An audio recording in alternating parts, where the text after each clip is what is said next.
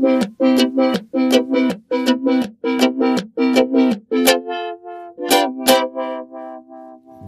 Nabelshow. Fehllos Selbstgespräche Podcast.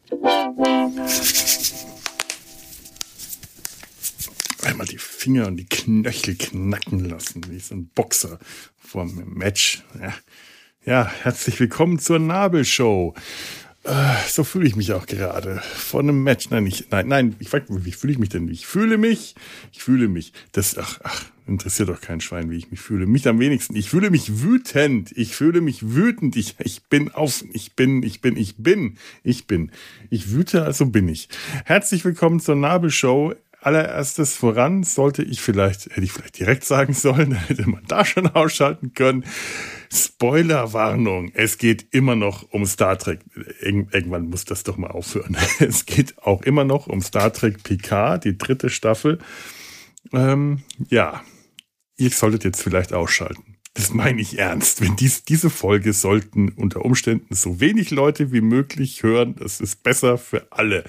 Vielleicht auch nicht. Also, wenn ihr die äh, dritte Staffel noch nicht, das Finale noch nicht gesehen habt, schaltet jetzt aus. Schaltet einfach aus. Schaltet aus. Ich will euch nichts verderben an der Stelle. Äh, vielleicht geht's euch ja so wie mir es mit der, nach der neunten Folge gegangen seid, gegangen, gegangen seid, gegangen ist, gesangen bin, gesungen bin, gegangen ist ähm, dass, dass ihr richtig Bock hattet und euch gefreut habt und yay, hurra, jetzt geht's los. Schaltet bitte, bitte, bitte jetzt aus. Ehrlich. Das ist, meine ich ernst. Wenn, wenn diese Folge am Ende den, den, den niedrigsten Download, den, den niedrigsten Download, die niedrigste Downloadzahl aller Folgen hat, dann, da weine ich keine Träne nicht so, doch, ja, vielleicht, aber gutes Thema. Da komme ich gleich, war Tränenwein, da komme ich noch drauf zurück. Oh ja.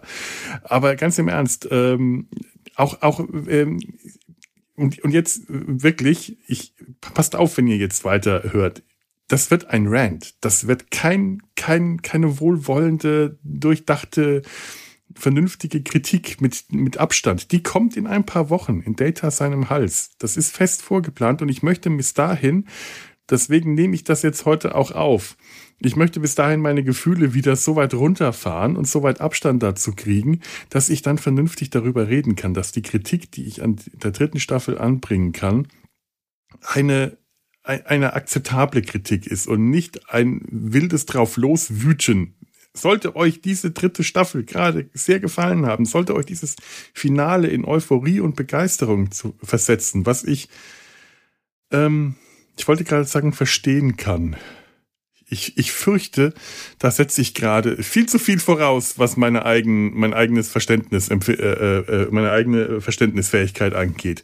Was ich zumindest überall schon mitbekommen habe.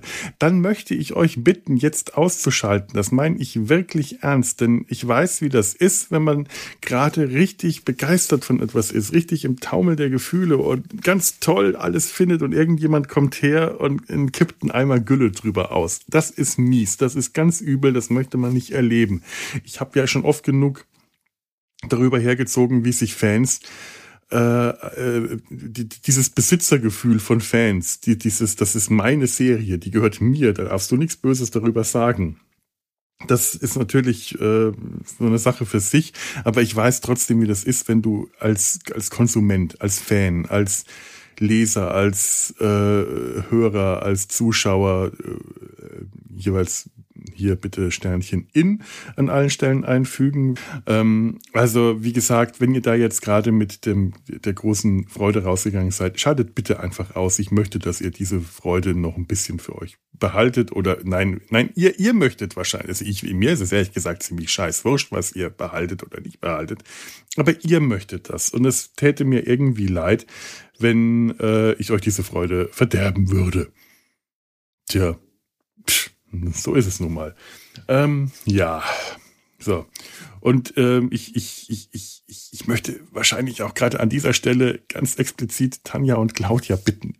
Hört euch das vielleicht lieber nicht an. Ich möchte in ein paar Wochen mit euch noch ähm, über Star Trek Picard reden, ohne dass ihr direkt mit äh, diesen, diesen Vorgefühlen da reingeht tut so, als ob es diese Folge nicht gibt, dann können wir in drei, drei vier Wochen, wann, wann nehmen wir denn auf? In zwei Wochen, in drei Wochen, ich weiß gar nicht. Da auch ähm, schön drüber reden, hoffe ich einfach mal. Ich habe diese dritte Staffel PK eigentlich mit sehr positiven Gefühlen angefangen. Und wenn ihr in Data seinem Hals äh, das verfolgt hat, habt, dann wisst ihr auch, die ersten Folgen, da war ich ziemlich angetan. Da kam wirklich ziemlich viel Positives. Ich habe mich sehr darüber gefreut. Ich habe da sehr viel Gutes gesehen und war eigentlich ziemlich fest überzeugt, wenn das nicht, ich habe das so formuliert, wenn diese Staffel nicht ein totaler Griff ins Klo wird, dann werde ich anschließend auch darüber reden und es wird mir auch nicht schwer fallen. Ich weiß nicht, ob diese Staffel ein Griff ins Klo geworden ist. Das kann ich ehrlich nicht sagen. Das ist es eigentlich nicht. Aber ich habe mich jetzt mittlerweile über diese Staffel so oft geärgert, so oft dermaßen geärgert über das, was ich gesehen habe. Es hat mich frustriert, es hat mich genervt, es hat mich irritiert, es hat mich so vieles gestört daran, ich hatte, ich habe gerade im Moment nicht das, das Bedürfnis, eine, eine fundierte Kritik zu äußern, obwohl ich wirklich ziemlich gründlich drüber nachgedacht habe. Es ist Sonntag früh, Freitagabend habe ich die letzte Folge gesehen. Ich habe den ganzen Samstag, nein, nicht den ganzen Samstag, ich habe noch andere Dinge gemacht, wie, ähm, was habe ich denn gemacht am Samstag? Ich habe gekackt. Ich habe geschlafen, ich habe gegessen und ich habe mein Wohnzimmer aufgeräumt alles wichtige Dinge, die mich äh, und ich, ich habe gedattelt. Ähm, nein, ähm, also ich habe den Samstag äh, doch ziemlich stark damit verbracht, darüber nachzudenken, was mir eigentlich an dieser Staffel jetzt gefallen und nicht gefallen hat. Also gerade was mir nicht gefallen hat. Und ich suche gerade wirklich ernsthaft nach nach positiven Aspekten. Zum Beispiel äh, mag ich den den Schauspieler, jetzt habe ich den Namen gerade vergessen, der Jack Crusher gespielt hat, sehr gerne. Das ist ein toller Schauspieler. Ich mag auch die Figur sehr gerne gerne. Beides hat für mich, äh, also das ist ein, eigentlich ein Pluspunkt für diese Serie, zumindest auf dem Papier. Denn leider das, was sie mit ihm gemacht haben in der Serie, hat mir überhaupt nicht gefallen. Das fand ich bestenfalls uninteressant und im schlimmsten Fall nervig und vor allem sein Zusammenspiel mit Patrick Stewart, also Jack Crusher und Jean-Luc Picard, äh, Sohn und Vater, was ja in, der, in, in Filmen und Fernsehen äh, per se immer eine komplizierte Beziehung zu sein hat, Vater-Sohn-Beziehungen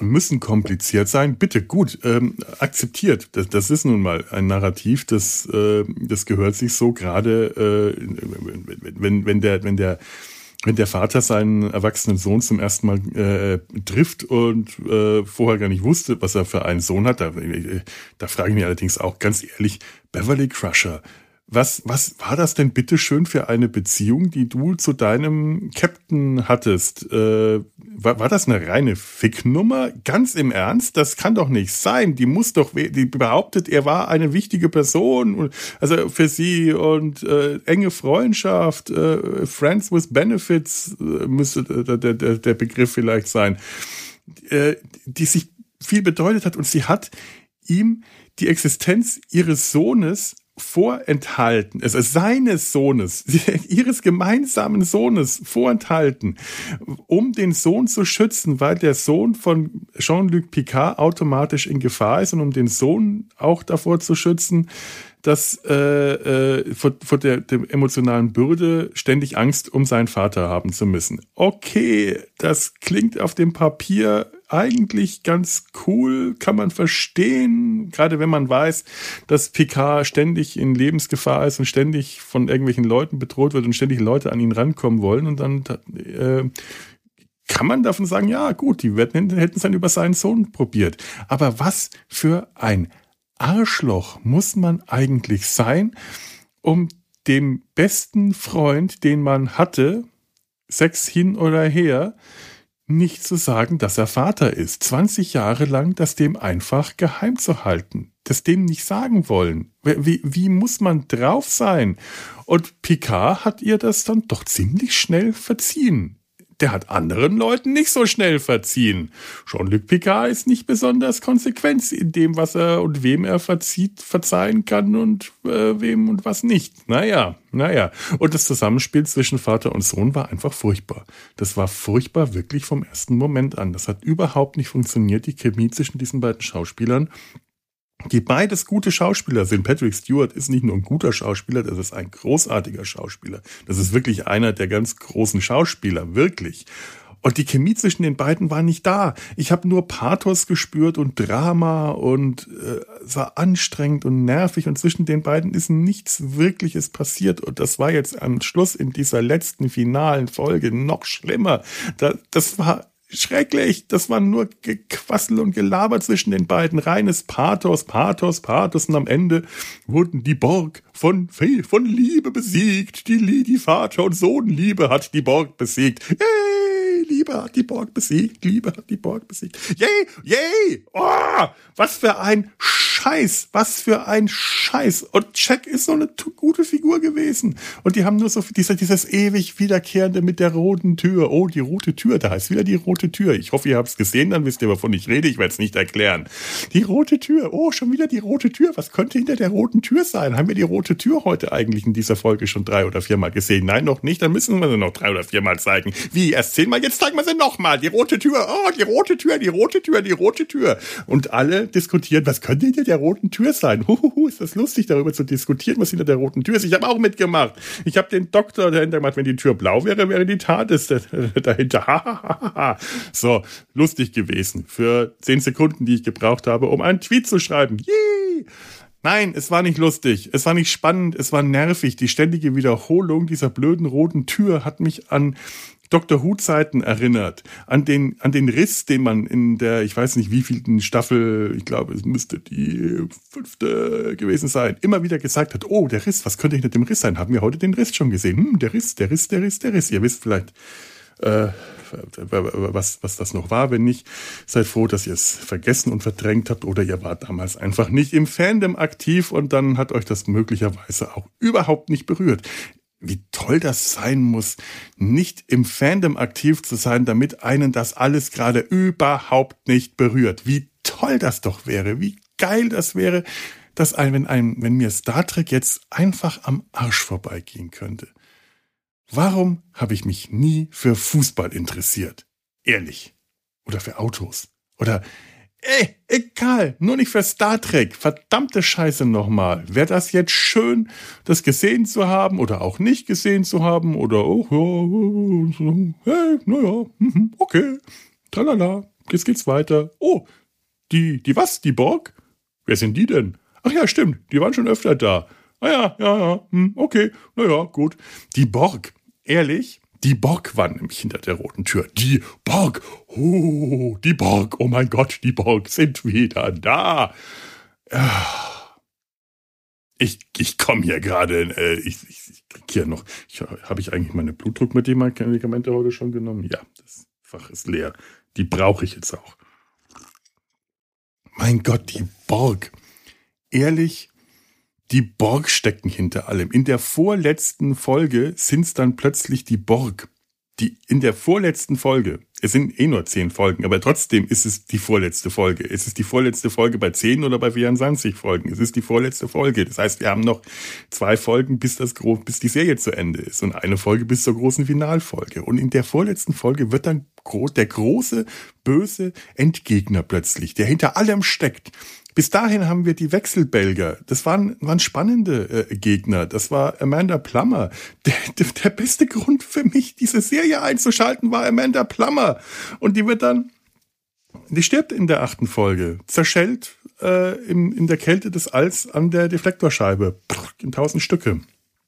Hoffentlich kommt sie irgendwann wieder. Ich meine, vielleicht überlegen Wechselbelger das, äh, das, äh, das ja, das Vakuum und die Kälte des Alls. Wäre es jetzt zu wünschen. Amanda Plummer, um die hat es mir echt leid getan. Das war wirklich, wirklich, wirklich ein, eine Schurkin von Format. Es hat unglaublichen Spaß gemacht, ihr zuzuschauen. Amanda Plummer war für mich der große Grund, die Serie zu sehen. Und zwei Folgen vorm Ende stirbt sie einfach. Und ich denke mir, Mann, wie schade. Einfach nur, es war einfach nur schade. Einfach nur, Mann, wie schade. Jetzt äh, muss noch irgendjemand anders dahinter stecken. Hoffentlich finden sie irgendjemand, der oder die auch nur annähernd so interessant ist. Aber wie soll man das in zwei Folgen jetzt noch aufbauen?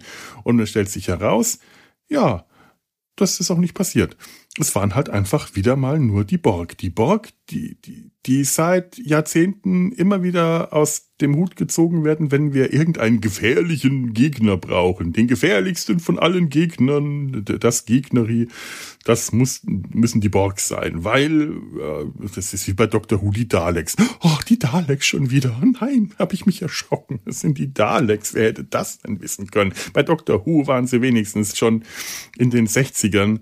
Äh, haben sie wenigstens schon gewusst, die Überraschung, dass es wieder mal die Daleks sind, ist nicht so groß. Da haben sie es dann schon in den Titeln, immer in die Titel der Folgen geschrieben. Hanene sowieso of the Daleks. Hanene of the Daleks. Hanene with the Daleks. Naja, gut, das hätte man hier vielleicht auch machen können. Aber nee, nee, nee, es muss ja eine große Überraschung sein, dass hinter der Tür die Borgs sind. In dieser, in dieser Serie ist jede Staffel irgendwie mit den Borgs zu, Borgs, Borgs, mit den Borg zu tun, hat mit den Borg zu tun. Klar, die Borgs selber sind nie wirklich aufgetreten. In der ersten Staffel war es ja nur dieser äh, leerstehende Kubus, der von den Ex-Borg, und es waren nur Ex-Borg und den Romulanern benutzt wird. Oh, es waren also nicht wirklich Borg, es waren ehemalige Borg. Ja, gut, kann man sagen. Im zweiten waren es auch gar nicht die richtigen Borg. Das war ja äh, Jurati-Borg. Das ist ja so eine Borg-Seitenspezies, das sind ja ganz andere Borg. Gut, da war die Borg Queen, aber nein, eigentlich Bullshit. Bullshit. Das ist so die Methode, wie man sich alles zurechtlügt. Auf dem Papier geht das immer, aber für die Wahrnehmung der Fans sind die Borg in jeder dieser drei Staffeln präsent gewesen. Die Borg waren immer da. Die Borg dann mal für äh, acht Folgen lang nicht da zu sein, aber sie trotzdem immer wieder droppen zu lassen. Es wird immer wieder darauf angesprochen, Picard war Locutus, Picard war bei den Borg, Picard war Locutus, Locutus, Locutus, Picard war bei den Borg. Captain Shaw hat, äh, wirft ihm das vor. Gut, interessante Figur bis zu einem gewissen Punkt. Irgendwann hat er mich dann verlassen. Irgendwann hat sich meine Begeisterung für Captain Shaw auch verflüchtigt. Aber mh, hm, das in, in, vielleicht in dem Moment, als er mit seiner Crew in einer Reihe vor äh, äh, Amanda Plummer stand und so getan hat, als ob er nicht der Captain wäre. Ich das, der hätte sich eigentlich nur noch die wirklich auf der Brücke, der hätte sich eigentlich noch die Abzeichen abknippeln lassen müssen. Steht neben seinen Leuten, rührt keinen Finger, um seine Leute zu beschützen und pfeift seine erste Offizierin noch zurück. Ehrlich, äh, also bis dahin mochte ich den. Ab da war mir dieses feige Arschloch wirklich unsympathisch sein Tod war für mich, ähm, dann waren auch alle möglichen anderen Aktionen, den, den Lift sprengen und bla bla bla und äh, der, der konnte sich ab dem Punkt bei mir nicht mehr redeemen, wie man so schön sagt. Der war da tot und als er gestorben ist, habe ich keine Rührung gehabt. Denn ehrlich gesagt, tot? Pff, Wen juckt das, ob irgendwer tot ist oder nicht? Denn die kommen alle wieder, oder nicht? Nein, sie kommen vielleicht auch nicht wieder. Wenn sie nicht wichtig sind, kommen sie nicht wieder. Oder sie kommen wieder, wenn man Lust hat, wenn man nicht Lust hat. Tot oder nicht tot. Q. Das ist wirklich der Tritt ins Gesicht gewesen. Qs kleiner Mini-Auftritt. Das ist, das ist der nackte Arsch von Terry Metallas in meinem Gesicht. Und ehrlich gesagt, so, so möchte ich die, die, die Folge nennen, nackter Arsch. Denn das ist gerade der Wunsch, den ich habe, mit, mit nackten Arsch Terry Martellus ins Gesicht zu springen, denn das hat der gemacht. Der hat seinen Fans den nackten Arsch gezeigt, den Star Trek-Fans und freut sich jetzt wahrscheinlich überall, dass von überall her äh, auf, auf Twitter und überall die Begeisterung äh, reinpudeln, wie toll sie das finden, wie toll sie es finden, dass er den Fans den Arsch zeigt. Denn das und nichts anderes hat er da gemacht. Wenn ihr irgendwas anderes empfunden habe, das tut, tut mir ehrlich leid. Ich werde euch das jetzt mal erklären. Das ist jetzt nicht einfach nur ein Gefühl von mir, das ich nicht rüberbringen kann, sondern ich habe mir auch dann wirklich überlegt, was, was, was der da eigentlich gemacht hat. Es beschweren sich ohnehin alle, dass der Tod keine Konsequenz hat in dieser Serie und das stimmt. Es werden, der, mit dem Tod wird umgegangen wie mit jedem anderen Plot-Device. Mit egal was. Leute tauchen auf und sterben eine äh, äh, am Ende der Folge wieder. Rolaren, großer Wiederauftritt und am Ende stirbt sie dann dramatisch ploff. Einfach entsorgt. Von der ersten Staffel an sind Figuren, die aufgetaucht sind, einfach entsorgt worden. Hugh, der ehemalige, ähm, äh, der, einer der ersten Ex-Borg, noch aus der äh, alten TNG-Serie, wurde einfach irgendwann umgebracht. Äh, so viele andere Figuren tauchen auf und werden umgebracht. Pam, pam, pam, entsorgt, entsorgt, entsorgt. Die sterben einfach weg, wie die fliegen. Entschuldigung, weil, weil ihr, ihr Tod kein, keine, kein Gewicht hat. Gar nichts, überhaupt. Äh, und andere, die sterben, groß dramatisch, die kommen einfach wieder. Data war tot, als, äh, äh, als die Serie begonnen hat. Der ist in Star Trek Genesis gestorben. Das muss einem jetzt nicht gefallen. Man muss diesen Film nicht mögen, aber es ist ein Fakt und wir haben mitgefühlt damals als Fans. Star Trek-Fans ist das nahegegangen, dass eine Figur wie Data stirbt, genauso wie Jahrzehnte vorher es den Fans nahegegangen ist, als Bock gestorben ist. Spock ist aber wieder ist wiedergekommen. Das war schon so äh, so ein Punkt, wo man eigentlich äh, damals schon hätte sagen können, der Tod hat keine Bedeutung, der kommt einfach wieder. Aber Spock wiederzuholen, dafür wurde ein ganzer Film inszeniert. Ein ganzer Film wurde produziert und inszeniert, nur um zu zeigen, dass Spock nicht einfach wiederkommen kann von einem Moment auf den nächsten, sondern dass es wirklich etwas bedeutet hat.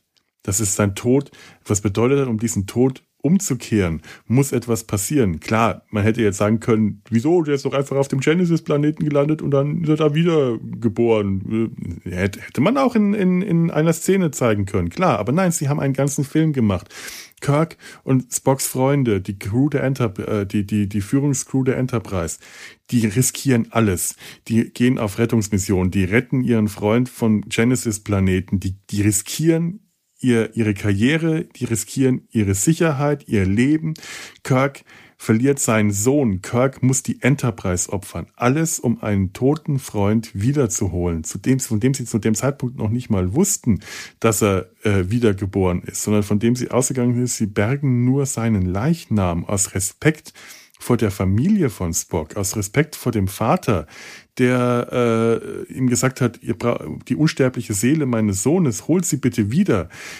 Dieses Opfer bringen sie und dann am Schluss schaffen sie es, ihn wiederzuholen. McCoy unterzieht sich einer, äh, einem Ritual, das wir sehen, es war jetzt, also es, es wurde mehr gesagt als gezeigt, dass das sehr riskant sein kann, aber es war sehr langwierig. Das wurde uns gezeigt, wie lange das gedauert und außer auch McCoy der dieses Katra in sich getragen hat und äh, um das wieder mit das hätte man jetzt auch einfach irgendwie so rausholen können und statt in den toten Körper von Spock in irgendeine Urne stecken können. Nein, sie müssen den Körper holen. Äh, das war eine große Sache, Spock wiederzubringen. Hat gezeigt, wie sehr man damals auch Respekt vor diesen Figuren hatte, wie sehr man Respekt vor den Fans hatte. Man hat den Schmerz der Fans, den die, den die empfunden haben, nicht einfach äh, äh, einfach beiseite getan, sondern so, und im nächsten Moment ist er wieder da. Ja, ihr habt Trauer empfunden, ihr habt äh, etwas empfunden, tiefe Emotionen und jetzt ist wurscht, ist er wieder da. Ihr kleinen Scheißis, ist uns doch egal, ob ihr, was ihr empfunden habt. Wir ändern das jetzt mal einfach, weil wir, weil wir das können. So, nehmt das, ihr kleinen dummen Fans. Das haben die damals nicht gemacht. Damals wurde mit den Gefühlen der Fans so respektvoll umgegangen, dass man, wenn man Spock wiederholen wollte, als man ihn wiederholen wollte, man das wirklich groß inszeniert hat. Man ist auch mit der Figur Spock respektvoll umgegangen. Man ist mit dem Werk von äh, Gene Roddenberry und allen, die vorher da waren und vorher daran gearbeitet haben, äh, Gene Kuhn und all den anderen, den Autoren, äh, den, den Schauspielern und allem, so respektvoll umgegangen, dass man sich dieser Figur nicht einfach beliebig bedient hat, sondern sich überlegt hat, wie können wir diese Figur verwenden und trotzdem äh, nicht einfach. Schau mal, man tritt ein, er ein Erbe an. Das ist mir etwas, das klingt unglaublich pathetisch, wenn man aber so etwas übernimmt, wie das jetzt hier ähm, Michael Chabon und Kurtzman und Goldsman und Terry Metallas getan haben, dann tritt man ein Erbe an. Das ist, äh, das ist unglaublich pathetisch, aber es ist tatsächlich so. Ich weiß das selber, weil äh, ich mache ja in meinem Beruf auch nichts anderes. Ich übernehme als wir die Maus angefangen, für die Sendung mit der Maus angefangen zu übernehmen, da war mir ja gar nicht wohl dabei. Ich, ich wusste, wir, äh, ich, ich übernehme da jetzt etwas, was ich eigentlich gar nicht unbedingt will.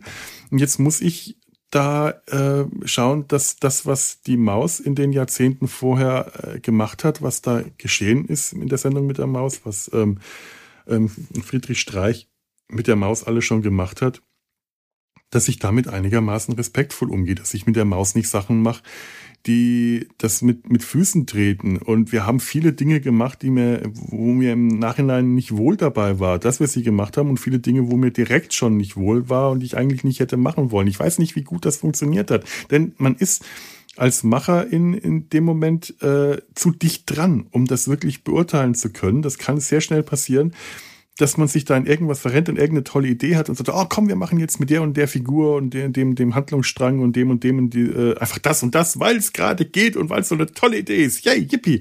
Und das, äh, da, da braucht es irgendein Kontrollorgan. Ich weiß nicht, wie sehr äh, mir das über die äh, äh, Jahre und mittlerweile Jahrzehnte gelungen ist, die wir die Maus machen. Ich hoffe immer, besser, als äh, ich das, das rückblickend selber äh, empfinde, weil äh, die, die Retrospektive ist äh, gerne mal äh, etwas ähm, defekt, äh, das, das, das weiß ich so gut wie jeder andere.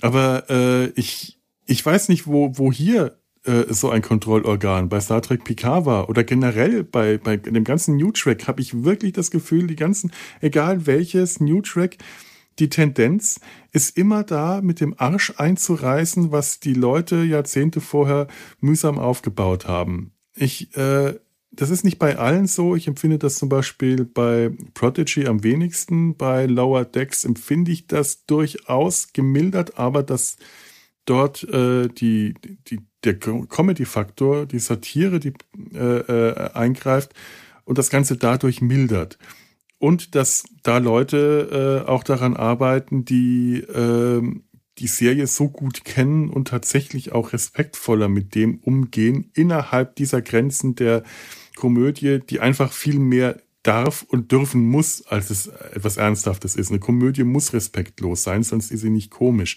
Das heißt, äh, da gelten dann tatsächlich andere Regeln.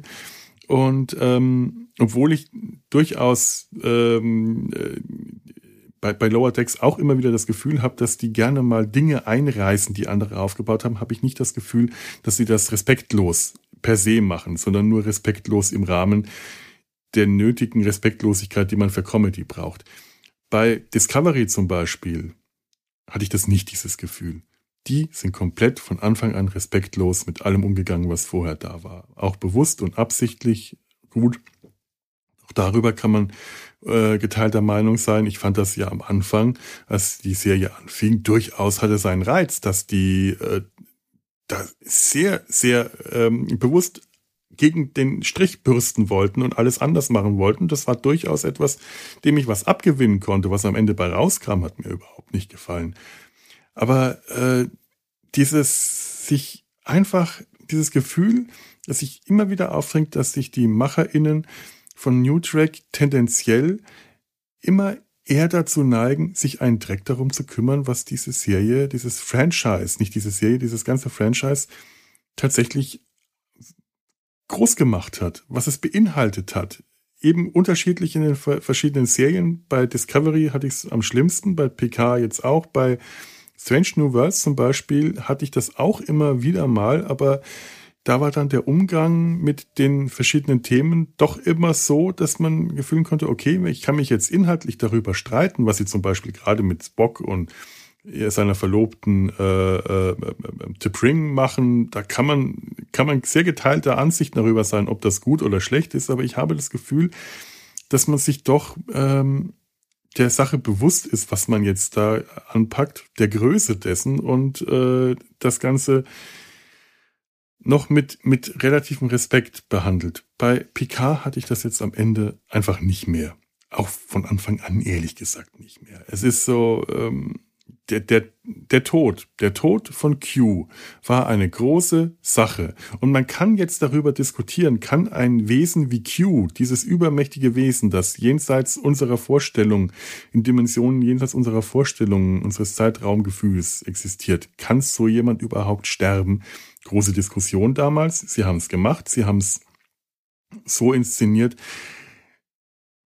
also ich, dass, dass ich die, die interne Logik, die, die hinter so einem Tod steckt, durchaus gekauft habe. Ich, find, ich, ich, ich weiß tatsächlich nicht mehr genau, die, die, die genauen Umstände, das ist mir, ich hätte jetzt nochmal genau nachlesen müssen und es nochmal anschauen müssen. Es ist mir tatsächlich irgendwann entgangen, aber auch deshalb, weil ich die Inszenierung dieses Todes so gut fand und so mir so zu Herzen ging und mich emotional so sehr berührt habe, dass ich sie einfach akzeptiert habe. Das hat mich emotional berührt. Ich saß auf dem Sofa, ich hatte Tränen in den Augen. Ich habe geweint, als Q gestorben ist, weil mir sein Tod wirklich nahe ging. Das war so gut inszeniert, dass ich das akzeptiert habe. Q ist jetzt tot. Und es hat mich tief bewegt und tief getroffen. Ich weine unter Umständen schon mal recht schnell. Gerade in den letzten Jahren ist mein äh, emotionaler Panzer äh, sehr, sehr lückenhaft und zuweilen sehr dünn. Gefällt mir überhaupt nicht. Das ist jetzt nicht so, dass ich sage, das ist, äh, man muss weinen können und Gefühle zeigen können. Nein, eigentlich ähm, finde ich das nicht. Ich, ich es, Weinen kann gut tun, etwas rauslassen kann gut tun, es kann reinigend sein, aber ich finde, wenn ich aus den, Fall, aus den falschen Gründen ne, also, äh, weine, habe ich hinterher immer ein ungutes Gefühl. Und wenn ich mich entblöße dabei, wenn ich mich entblößt und vorgeführt und gedemütigt fühle, habe ich ein, gut, ein gutes Gefühl. Und die falschen Gründe, falsch vielleicht in Anführungszeichen, sind zum Beispiel, wenn ich ähm, über den Tod einer fiktionalen Figur weine, wenn ich über etwas weine, was im Film passiert, in einer Serie, in einem Buch das kann genauso echt sein und genauso gut und diese Trauer kann genauso stark empfunden werden, aber es ist halt immer so dieses, dieses im Hinterkopf bei mir dieses Gefühl, aber es ist nicht echt, es ist nicht wirklich echt, es ist nicht das echte Leben und es gibt mir immer dieses Gefühl, eigentlich hättest du da jetzt nicht drüber weinen sollen. Ich weiß nicht, ob das gut oder richtig falsch ist, ob ich mir äh, äh, ob das jetzt vielleicht mal was ist, was ich in der Psychotherapie ansprechen sollte. Äh, keine Ahnung, ob das gesund oder ungesund ist, diese Haltung. Aber äh, wenn ich über den Tod einer fiktiven Figur, die mir über die Jahrzehnte enorm ans Herz gewachsen ist, wenn ich über diesen Tod Trauer äh, verspüre, wenn ich, wenn das einen emotionalen Widerhall in mir gibt, der so stark ist, dass ich dann tatsächlich auf dem Sofa sitze und flenn, dann finde ich es verfickt nochmal einfach wie ein Tritt ins Gesicht, wenn mir eine Staffel später diese Figur einfach wieder so plopp auf dem Bildschirm ploppt und ohne Erklärung, ohne nichts, ohne gar nichts einfach wieder da ist, einfach weil es geht.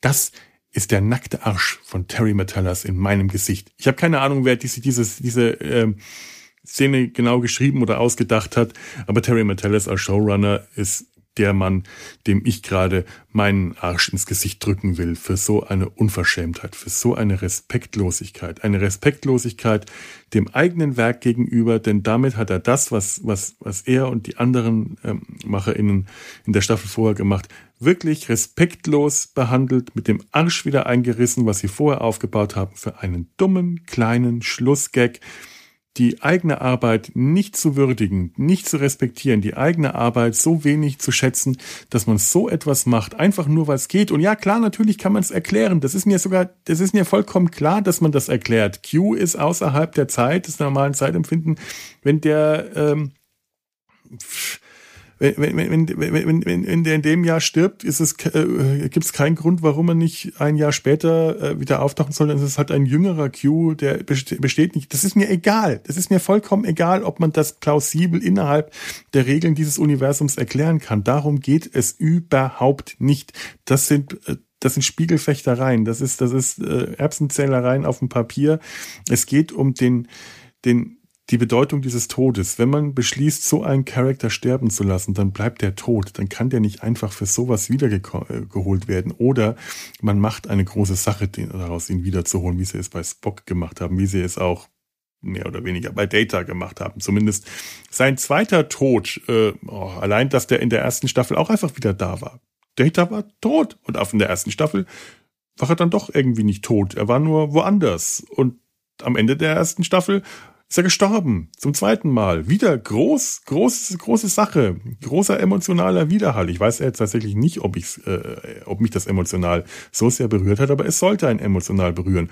Und in der dritten Staffel wird er wiedergeholt? Ist er wieder da? Ich denke mir, nee, warum? Es ist, ähm, aber, aber immerhin, sie haben eine große Sache daraus gemacht, ihn wiederzuholen. Sein Kampf gegen Lore war, war eine große Sache und das war gut. Das war gut. Das hat mir richtig gut gefallen. Das hat mir auch gut getan, dass sie ihn nicht einfach so wieder einschalten und eine jüngere Version von ihm finden. Und äh, das war eine jüngere Version, der äh, so vieles gefehlt hat, was später passiert ist. Aber es muss ein Kampf stattfinden, damit er auch wirklich wieder wiederkommt. Da, da, das muss ein Opfer gebracht werden. Und das hat funktioniert. Q, da ist kein Opfer gebracht worden. Der ist einfach nur für einen netten, dummen, kleinen Gag am Ende aufgetaucht, damit wir wissen, ach, sollte es jetzt eine Fortsetzung geben.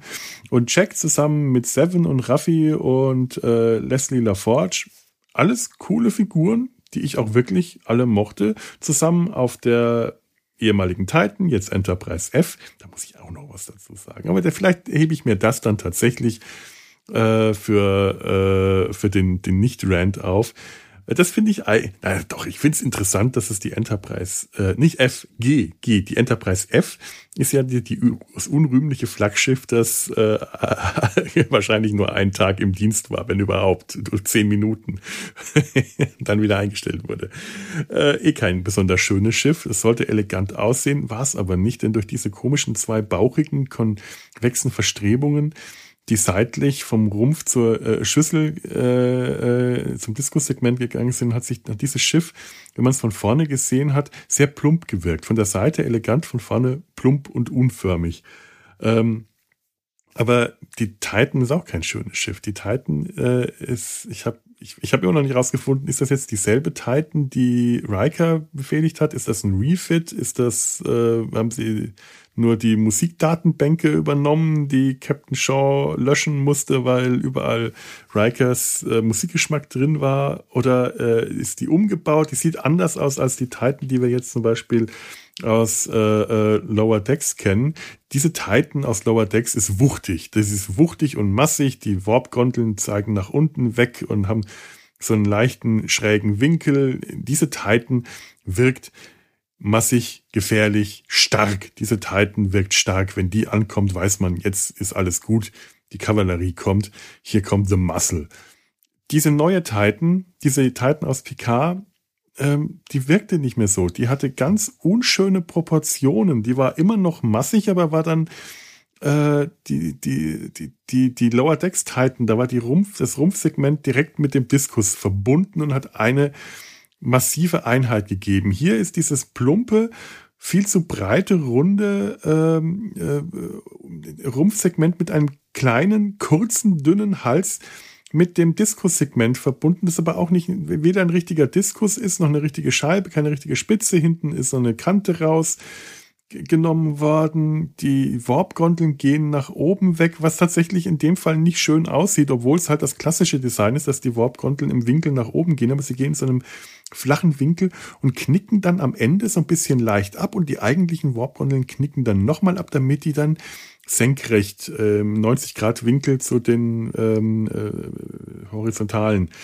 ähm, äh, vertikalen, horizontalen, auch sowas wie kann ich Designer sein und mir, mir mein Leben lang nicht den Unterschied nicht merken, was vertikale heißt und was horizontale heißt? Ich, ich, weiß, ich weiß, was es ist, aber ich, ich werde mein Leben lang äh, horizontale. Ja, horizontale. Diese, diese beiden Namen. Vielleicht ist das nicht das ADHS, vielleicht ist das das äh, die Synästhesie, vielleicht ist das einfach nur pure äh, Blödheit. Ich weiß es nicht.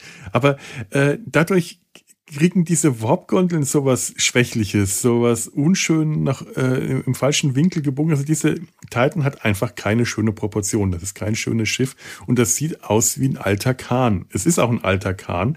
So, so ein oller Pott einfach. Und irgendwie ist es wieder tatsächlich poetische Gerechtigkeit und irgendwie gefällt mir das tatsächlich, dass so ein oller Pott jetzt die Enterprise G wird, dass man den einfach umbenannt und sagt, so, Ihr kriegt die Enterprise G, das ist das ähm, Chaotenschiff jetzt. Das ist nicht das Flaggschiff, das ist das Chaotenschiff. Das Chaotenschiff, das es eigentlich früher nämlich schon war. In TOS war es das. Da war die Enterprise nicht das Flaggschiff, nicht das Vorzeigeschiff, sondern es war halt das besondere Schiff, weil da die besonderen Leute Dienst drauf getan haben. Da haben Kirk, Spock, McCoy, Scotty und so weiter drauf Dienst getan und die haben die wilden Abenteuer erlebt. Vermutlich, ich weiß es nicht, ob die anderen das äh, kann ja sein, dass die anderen das nicht haben. Hier kriegen ja hier gezeigt, dass ähm, Captain Shaw zum Beispiel wahrscheinlich in seiner ganzen Karriere äh, nie solche Abenteuer erlebt hat und dass er das Picard und Riker vorgeworfen hat. Ihr habt da unrücksichtslose Sachen gemacht, dieses und jenes passiert. Das scheint also die, die Enterprise scheint einfach das Schiff zu sein, auf dem die Dinge passieren. Das Flaggschiff müsste eigentlich eher das Schiff sein, das repräsentiert, das sanft irgendwo äh, äh, vor irgendeinem Planeten aufläuft und wichtige Dinge passieren, wie Repräsentanten und Diplomaten und Präsidenten verbeugen sich voreinander und so. Und dazu brauchst du dann ein Flaggschiff. Das Einsatzschiff, das kann so ein alter Pott sein, so ein, so ein abgeranztes Schiff, das schon richtig was erlebt hat. Das finde ich eigentlich gut. Denn irgendwie so war es halt früher. Und äh, wichtig wird dieses Schiff, wie gesagt, durch die Leute, die darauf sind, die wichtig sind. Und das sind in dem Fall äh, sind es halt äh, äh, Captain Seven of Nine, finde ich sehr cool. Raffi, eine der schwierigeren Personen in, in der neuen Serie, aber es ist eine, es ist eine ähm, sperrige Figur. Es ist auch eine anstrengende Figur. Aber ich mag sie, denn es ist toll, ihr zuzuschauen. Und das, was sie mit ihr machen, ist irgendwie immer interessant. Auch wenn es anstrengend ist, habe ich es immer als äh, ähm, immer als einen Wert empfunden, als ein, ein Mehrwert, Quatsch, doofes Wort, als, als belohnend, als äh, ihr zuzuschauen, weil es gut war, weil die Schauspielerin Michelle Hurt eine tolle Schauspielerin ist und weil auch ihr Zusammenspiel mit den anderen Figuren, egal mit wem sie zusammen ist, hier ganz stark mit Worf, in der Staffel zuvor mit mehr, ganz stark mit Seven. Fand ich sehr schade, dass man das plötzlich so weggelassen hat, aber gut, ja, alles so, das, das ist eh so, so, so verpuffte und fallen gelassene Potenzial. Ähm, in dieser Staffel eh, warum wieder komplett neue Leute oder noch alte Leute und och, und irgendwie, es hat so gut funktioniert. Die Teams der letzten Staffel hatten alles so gut funktioniert und auf einmal sind sie alle weg und die Leute, die übrig geblieben sind, bilden keine Teams mehr, sondern sind irgendwie dann doch alleine unterwegs mit neuen Leuten. Seven äh, und äh, Captain Shaw und Seven und äh, Leslie LaForge hat nicht so gut funktioniert. Seven und LaForge, Captain Leslie LaForge, die Tochter von Shorty, hat besser funktioniert, aber irgendwie hat be beides nicht so richtig toll funktioniert. Seven of Nine wirkte in dieser Staffel wie eine komplette Randfigur, mit der man nicht so richtig wusste, was wir jetzt machen. Wir haben sie in eine Uniform gesteckt und dadurch wurde die irgendwie uninteressant. Raffi und Worf dagegen, Raffaela Musiker und Worf als äh, äh, Geheimagenten, Spione-Team hat toll funktioniert. Das war super. Worf war eh, neben Amanda Plummer war Worf mein, war Michael Dorn als Worf mein großes Highlight in dieser Staffel. Und tatsächlich Worf und äh, Raffi, die hätte ich auch als komplett Serie für sich. Star Trek Worf ist mir jetzt erstmal aufgefallen, doch, das wäre toll gewesen. Star Trek Worf, das, worüber wir uns jahrelang immer lustig gemacht haben. Äh, ausgerechnet der will immer seine eigene Serie. Verdammt, die hätte man ihm geben sollen. Star Trek Worf mit Worf und Raffaela in, in, in Hauptrollen als äh, geheime Star Trek Agenten. Meinetwegen Sektion 31, scheiß der Hund drauf. Dann hätte ich es ja auch für Sektion 31 genommen. Dieses, dieses, was ich überhaupt nicht mag normalerweise. Aber bitte, gut, ja, hey, das war gut. Also, äh, und, und äh, wer ist noch dabei? Äh, Jack als ähm, ja, Special Consultant to the Captain mhm, nach einem Jahr äh, Sternflottenakademie.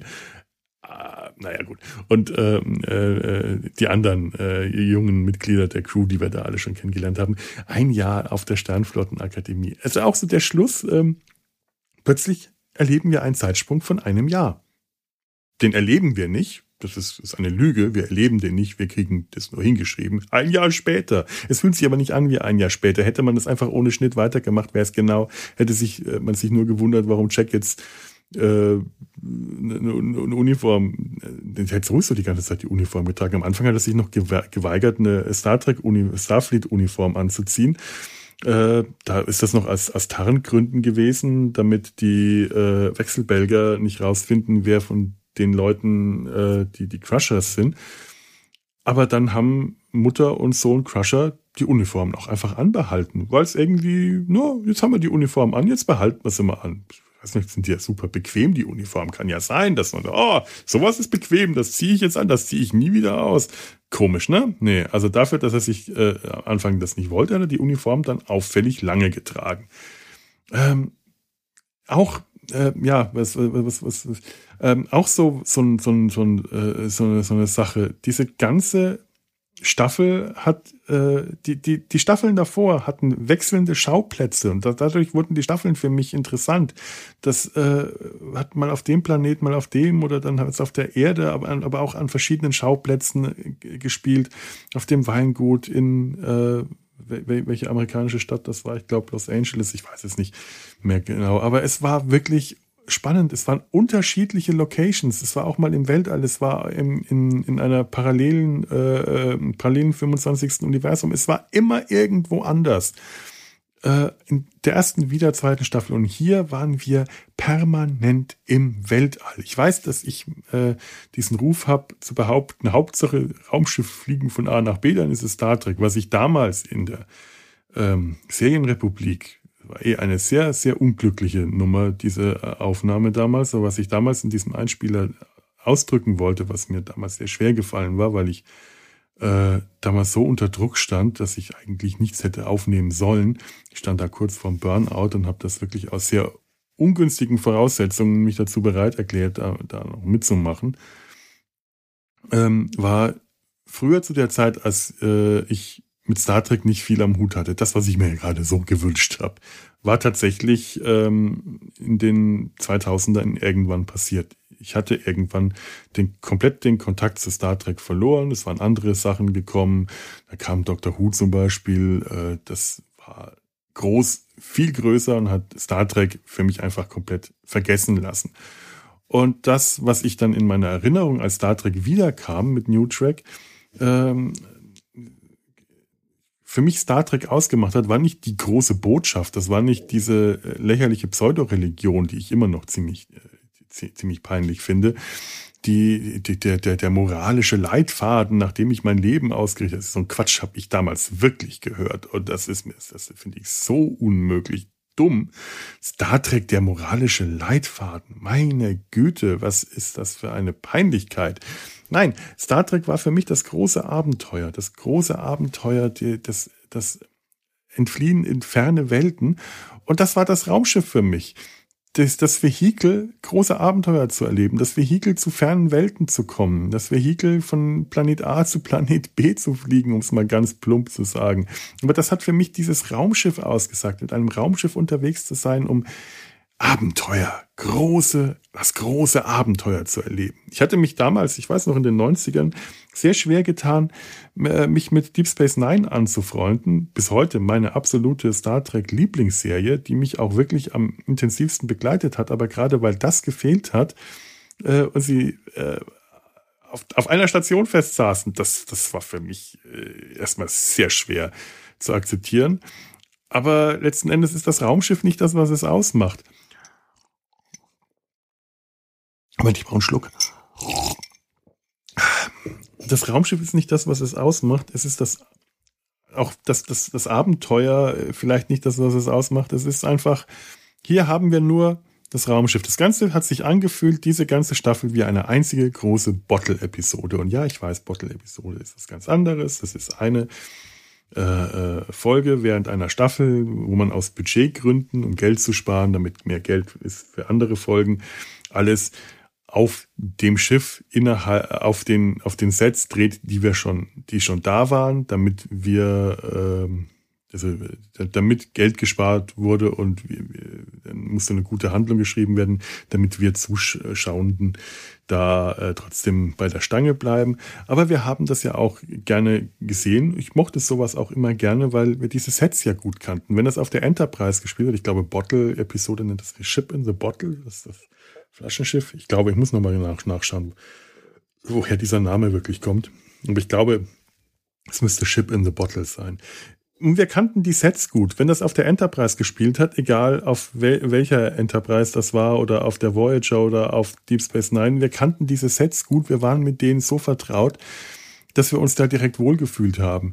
Wenn das auf einem anderen Schiff, äh, wenn die Handlung äh, zum Beispiel auf einem anderen Schiff war, wenn, wenn äh, es eine Folge war, wo Enterprise oder Voyager nicht auf einem Planeten äh, die Crew nicht auf einem Planeten runtergebeamt hat und die Handlung auf einem Planeten stattgefunden hat, sondern auf einem anderen Schiff oder einer Raumstation oder irgendeinem anderen äh, Objekt, das im Weltall fliegt mit, mit Korridoren und Brücken und allem, konnten wir aber den Unterschied sofort erkennen, weil wir so vertraut mit diesem, mit diesem äh, Zuhause-Schiff waren, dass wir den Unterschied sofort erkennen konnten. Wenn wir, gut, äh, wenn, wenn wir von der Enterprise auf ein Klingonenschiff äh, äh, umgestiegen sind, den Unterschied erkennst du sofort, äh, auch Cardassianer, Romulaner, aber selbst wenn wir von einem Sternenflottenschiff auf ein anderes ähm, übergewechselt sind, konnten wir den Unterschied erkennen, weil wir diese Räume so gut kannten, dass auch der, ein kleinerer Unterschied für uns sofort deutlich war. Hier in dieser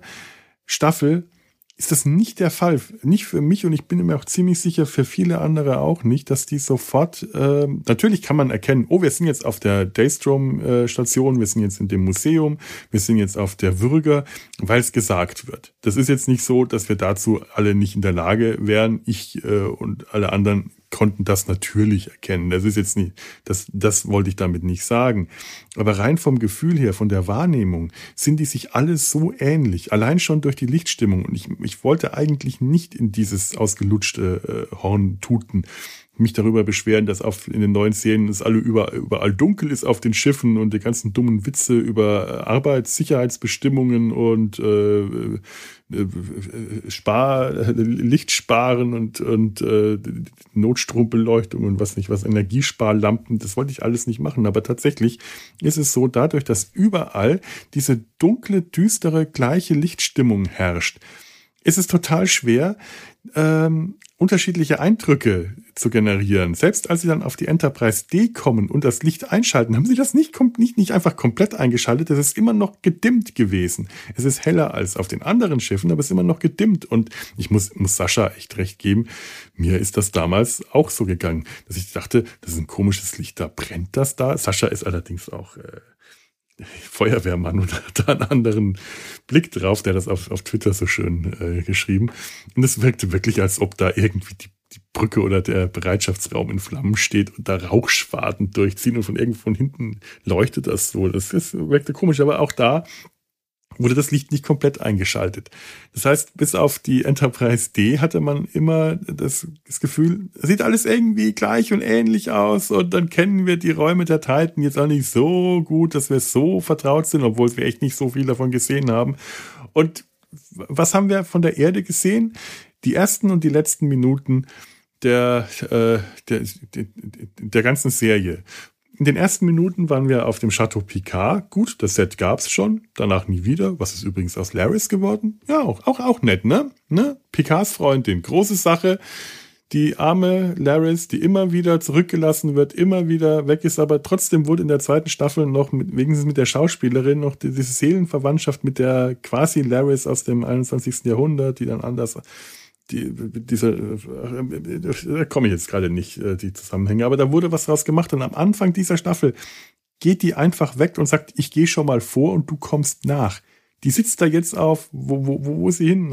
Auf Vulkan oder auf irgendwelchen anderen Planeten und wartet auf ihn. Hätte man wenigstens irgendwie am Ende nochmal zeigen können, dass sie da noch sitzt? Nix, gar nix. PK hat ja jetzt wieder seine alte Familie. Der braucht die nicht mehr. Der hat jetzt seine Familie, seine seine Freunde, seine Crew, der hat auch einen Sohn. Und jetzt braucht er nicht mehr. Hat er eh ständig gesagt, dass er eigentlich keine Familie gebraucht hat, weil er ja die Sternflotte hat. Also braucht er eigentlich auch keine Freundin. Ja, no. Wer, wer, Laris, wer? Interessiert mich nicht. Nö, ist egal. Ne? Großer emotionaler Impact und einfach am Ende vergessen. Puff, weg. Ich, ich wirklich. Ja, und äh, was sonst sehen wir von der Erde? Es kann sein, dass Tuvoks Büro am Ende auf der Erde war, wirkte aber auch wieder so dunkel, dass man eher das Gefühl hat, entweder ist da gerade Nacht oder, äh, weiß nicht, wahrscheinlich auch wieder irgendwo auf einer Raumstation. Und dann die Bar von Geinen, die wir auch aus der letzten Staffel kannten. Also es war also auch ein Set, das preisgünstig zu benutzen war, weil es schon da war. Die beiden Staffeln wurden ja auch hintereinander gedreht. Also das war wirklich, was Sets angeht, eine ziemliche Spar Staffel. Und dieses Set wurde dann auch noch nicht nur auf der Erde verwendet, am Anfang und am Ende der, äh, äh, nämlich der, äh, der Staffel, sondern auch mittendrin und dann hat man einfach das auf Holodeck verlegt. Ja, das scheint das einzige Holodeck-Programm gewesen zu sein, das auf der Titan laufen durfte, weil das Picard eingeschaltet hat. Dann sind wir da ständig auf der Titan, auf dem Holodeck gewesen und immer in der gleichen Bar, immer in dem gleichen Set. Das wirkt dann am Ende und am Anfang auch nicht mehr so, als man auf der Erde ist. Klar, wir wissen, dass die auf der Erde sind. Wir wissen das, weil wir es gesagt bekommen. Aber der Eindruck ist ein anderer. Der Eindruck, den man rein optisch und rein äh, vom Erleben her mitbekommt, ist, das ist immer wieder der gleiche Ort, immer wieder derselbe Ort und mal ist es auf der Erde, mal ist es ein Holodeck. Das, das, das, das vermischt sich so. Das hat, das ist so ungeschickt. Das haben sie auch in der, äh, äh schon vorher gemacht, als ähm, Picard auf der, auf der, auf der Sirene sein, sein, sein Chateau auf dem Holodeck wiederherstellen musste, weil es halt so ein schönes Set war, dann möchte man das auch weiter benutzen. Äh, sparen, man möchte wirtschaftlich damit umgehen, aber es ist einfach ungeschickt, finde ich.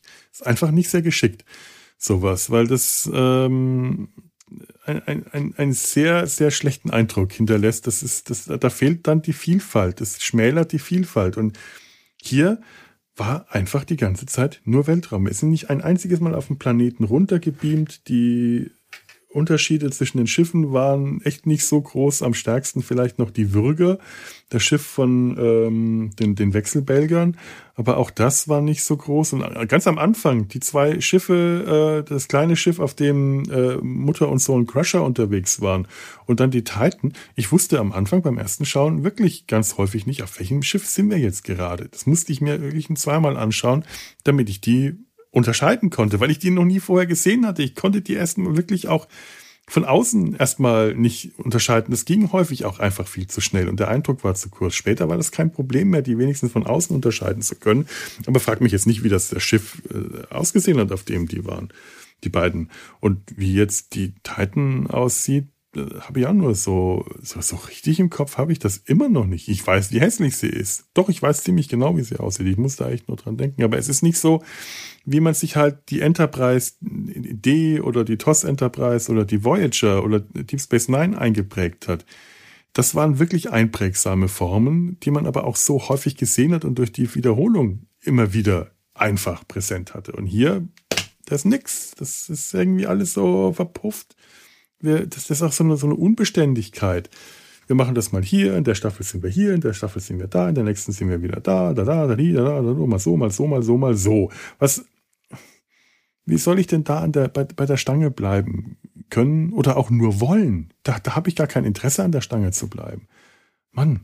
Ja, und ähm, komm, komm, ich komme komm nochmal zu den, den handelnden Personen zurück. Ich habe wirklich drüber nachgedacht, warum eigentlich diese ganze Serie nicht, nicht äh, richtig, sich nicht richtig anfühlt. Beziehungsweise ab dem Moment, als Anfang der dritten Staffel Picard und Riker zusammen losgezogen sind, da hat sich's auf einmal richtig angefühlt. Das war richtig gut.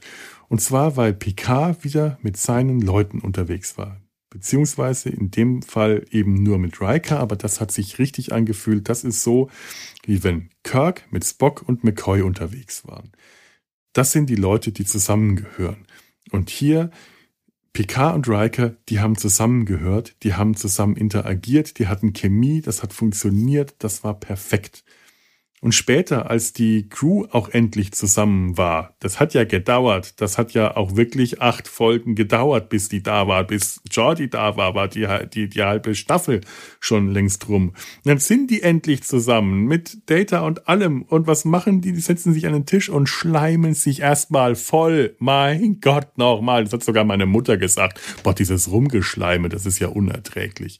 Die schleimen sich voll, wie toll sie sich gegenseitig finden und wie wertvoll sie sich gegenseitig sind. Und Diana sagt, äh, Beverly, ich habe immer deinen Rat, der hat mir so gefehlt.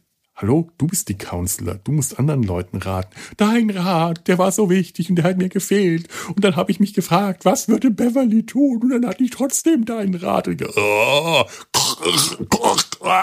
mein Gott, Ach nee, furchtbar. Und, und Data war zu dem Zeitpunkt auch ziemlich unerträglich. Guck mal, ich habe Gefühle, ich bin lustig. Jetzt bin ich traurig, jetzt bin ich lustig. Ich musste an den, an den, ähm, den, den Hawkeye-Bot aus Futurama denken, falls ihr die Stelle kennt, die Mesh-Kenner unter euch. Egal. Äh, furchtbar. Da ich ein Hoch auf Worf, ein großes Hoch auf Worf mit seinem trockenen ich wollte euch die Köpfe, eigentlich die Köpfe, abgetrennten Köpfe meiner Feinde schicken, aber man hat mir gesagt, das wäre passiv-aggressiv.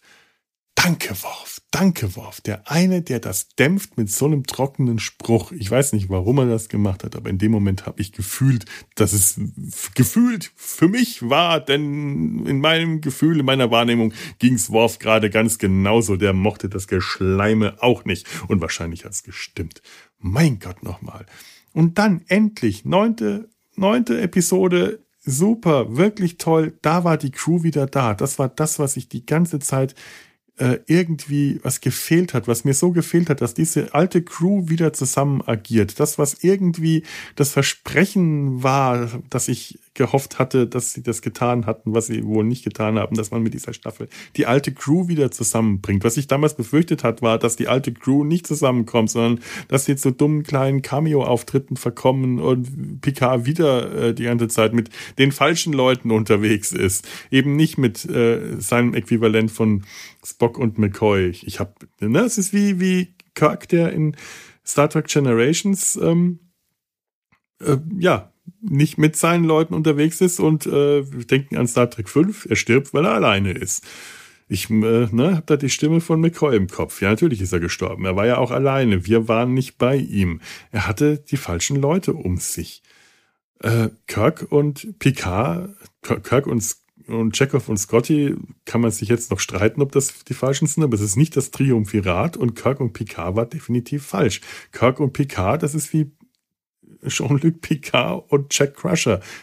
Die gehören nicht zusammen, die passen nicht zusammen. Das funktioniert einfach nicht. Das ist einfach falsch. Das ist falsch und da ist die Figur falsch eingesetzt. Und ab dem Moment, als die Crew wieder zusammen war, als die wieder zusammen agiert waren, als die auch wieder auf ihrem Schiff waren, gut, das hätte man vielleicht nicht unbedingt gebraucht, aber es war ein schöner Moment und ich habe mich total gefreut. Ich habe gequietscht vor Glück und Vergnügen. Ihr habt es ja alle mitbekommen es ist ein bisschen verpufft, diese Freude. Erwartungsgemäß, sowas hält nicht lange vor. Das ist halt so ein Fan-Moment.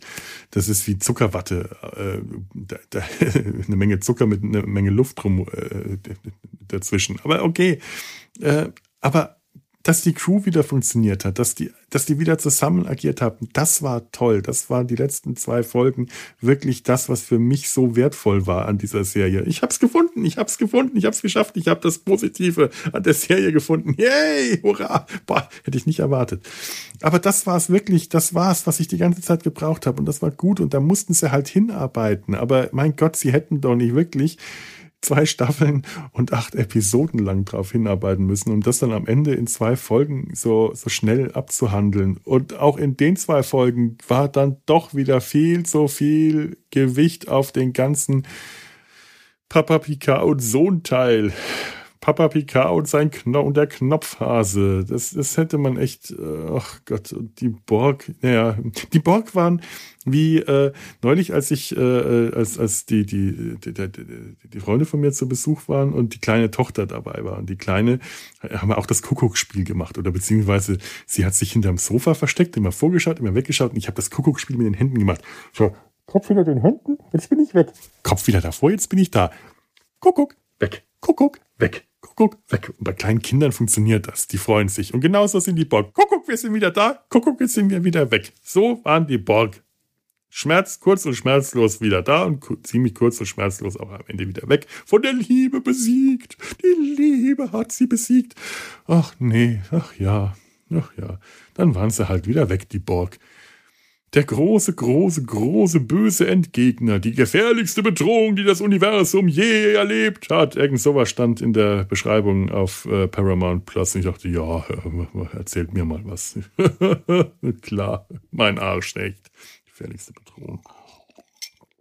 Das, die gefährlichste Bedrohung muss man ein bisschen besser aufbauen. Dazu gehört auch, dass der große Endgegner nicht erst in der vorletzten Episode plötzlich auftaucht, egal wie die Bedrohung vorher aufgebaut hat. Wenn das ganz andere Leute sind, die bis dahin die Gegner sind, dann wirkt dieses Konst funktioniert dieses Konstrukt einfach nicht mehr so gut. Und dann ist Ende, naja, ein bisschen der arme alte Worf ist dann am Schluss auf der Brücke eingeschlafen und wieder mal hat Worf für mich den richtigen Kommentar gesetzt.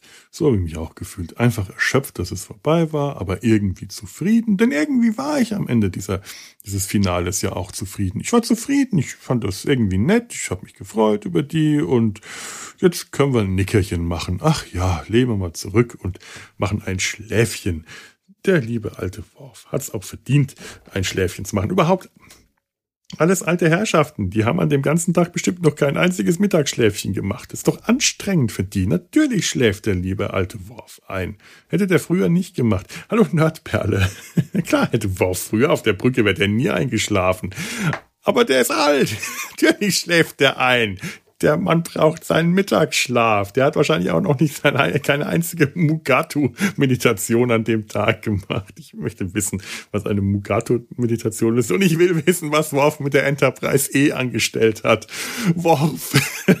und, und Worf sah so geil aus mit den weißen Haaren. Ehrlich, ähm, vielen Dank, liebe äh, Macher und Macherinnen von Star Trek PK. Ihr habt mir Worf wiedergebracht. Vielleicht ist das das ganz Große, was ich aus dieser aus dieser Staffel mitnehmen, damit der Rand nicht ganz so übel läuft. Aber ganz ehrlich, Q am Ende, ich meine, okay, ich bin rausgegangen mit einem Lächeln. Die, die Pokerszene war toll. Da hatte ich auch gemerkt, wie viel Spaß die einfach haben. Und die Abschiede und Data, der den Limerick alle nochmal anbringen will und alle Data! ich hab, habe ich, da habe ich das Lachen, habe ich gekichert. Oh Mann, nie kann ich den zu Ende erzählen. Schön. Einfach schön. Der ganze Teil in der Bar, bis auf Geinen schaut schon böse zu uns rüber. Ja, und jetzt, ach so, wir sind jetzt also wirklich bei Geinen in der Bar und nee, die setzt sich natürlich nicht mit zu uns an den Tisch, weil, ne, ja klar, natürlich haben sie Whoopi Goldberg nicht nochmal für einen Cameo-Auftritt bekommen, aber ach, irgendwie war das auch wieder so ungeschickt. Äh, aber trotzdem war das einfach schön. Ich habe mich gefreut und es war einfach nett und ich bin wirklich mit einem breiten Lächeln aus diesem Finale rausgegangen. Äh, das war mehr, als ich noch drei Folgen vorher erwartet hatte. Trotz allem Pathos und allem Blöde. Der Pathos. Oh, dieser unerschrecklich erträgliche Pathos in dieser Serie. Immer Pathos. Furchtbar. Zum, zum Davonlaufen.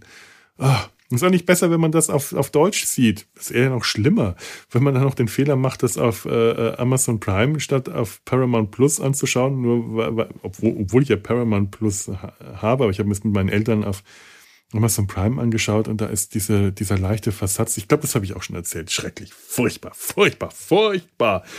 Ach nee. Ähm, hm, äh, äh, äh aber, aber trotzdem, also ich, ich habe mich gefreut und dann die blöde Szene mit Q. Da habe ich mich wirklich, da habe da hab ich mich wirklich äh, unglaublich geärgert. Vor allem, warum? Es ist, ähm, das, das bringt so gar nichts. Das ist so, äh, ich, ich schon einmal allein John Delancey für zwei, drei Sätze wiederzuholen. John Delancey ist so ein geiler Schauspieler. Wenn der wiederkommt, egal wie, dann möchte ich den genießen können. Dann möchte ich den nicht für so einen kurzen Mini-Auftritt haben, sondern möchte ich was von dem sehen.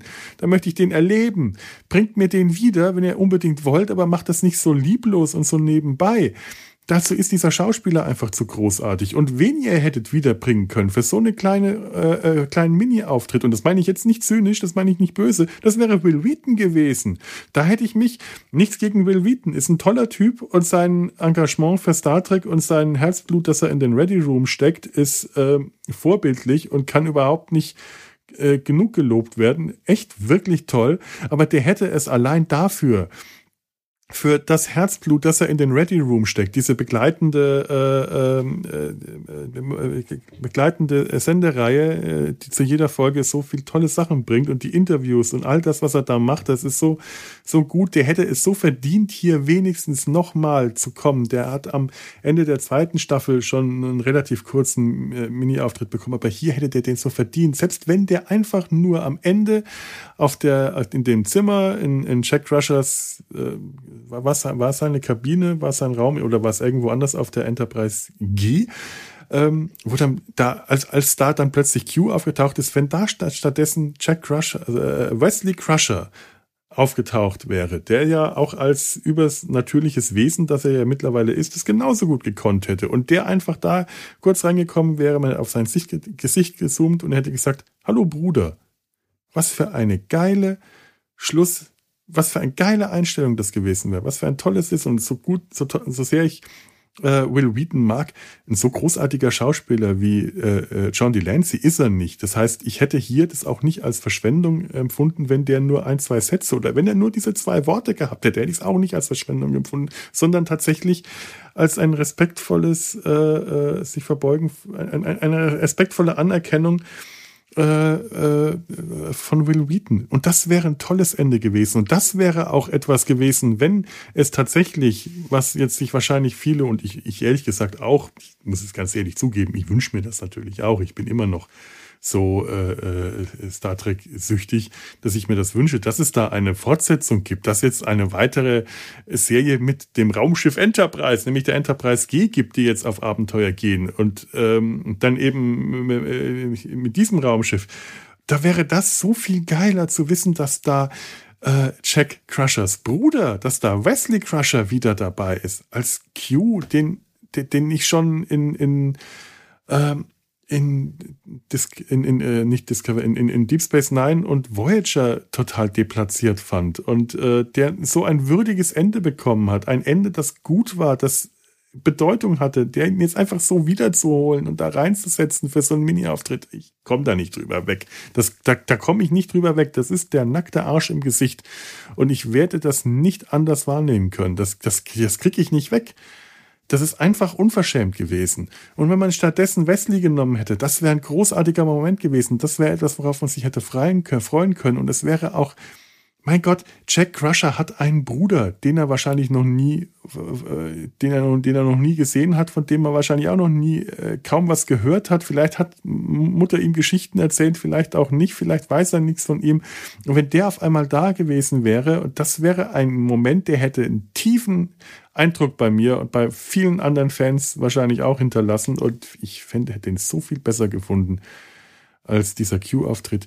Das, das wäre ein guter Abschluss gewesen. Auch mit so einem kleinen, kurzen Auftritt. So, und mit diesem, mit diesem äh, guten Abschluss, ich könnte jetzt wahrscheinlich noch stundenlang weiterreden, mir fallen bestimmt noch tausend Dinge ein, aber ich, ich möchte mir ja auch noch ein paar Sachen dann für die Data sein Hals Besprechung äh, aufheben. Also mit diesem guten Eindruck verlasse ich jetzt diese Folge und heute mal mit etwas anderen Abschlussklängen, nämlich, ja, ihr hört dann jetzt schon.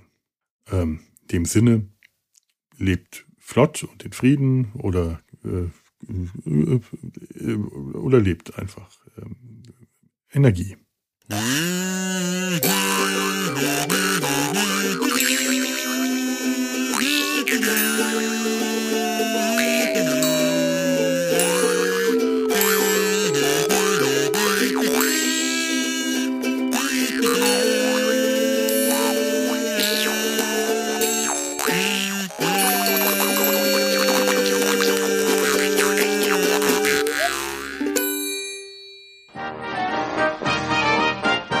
Produktion des Podcast Imperiums.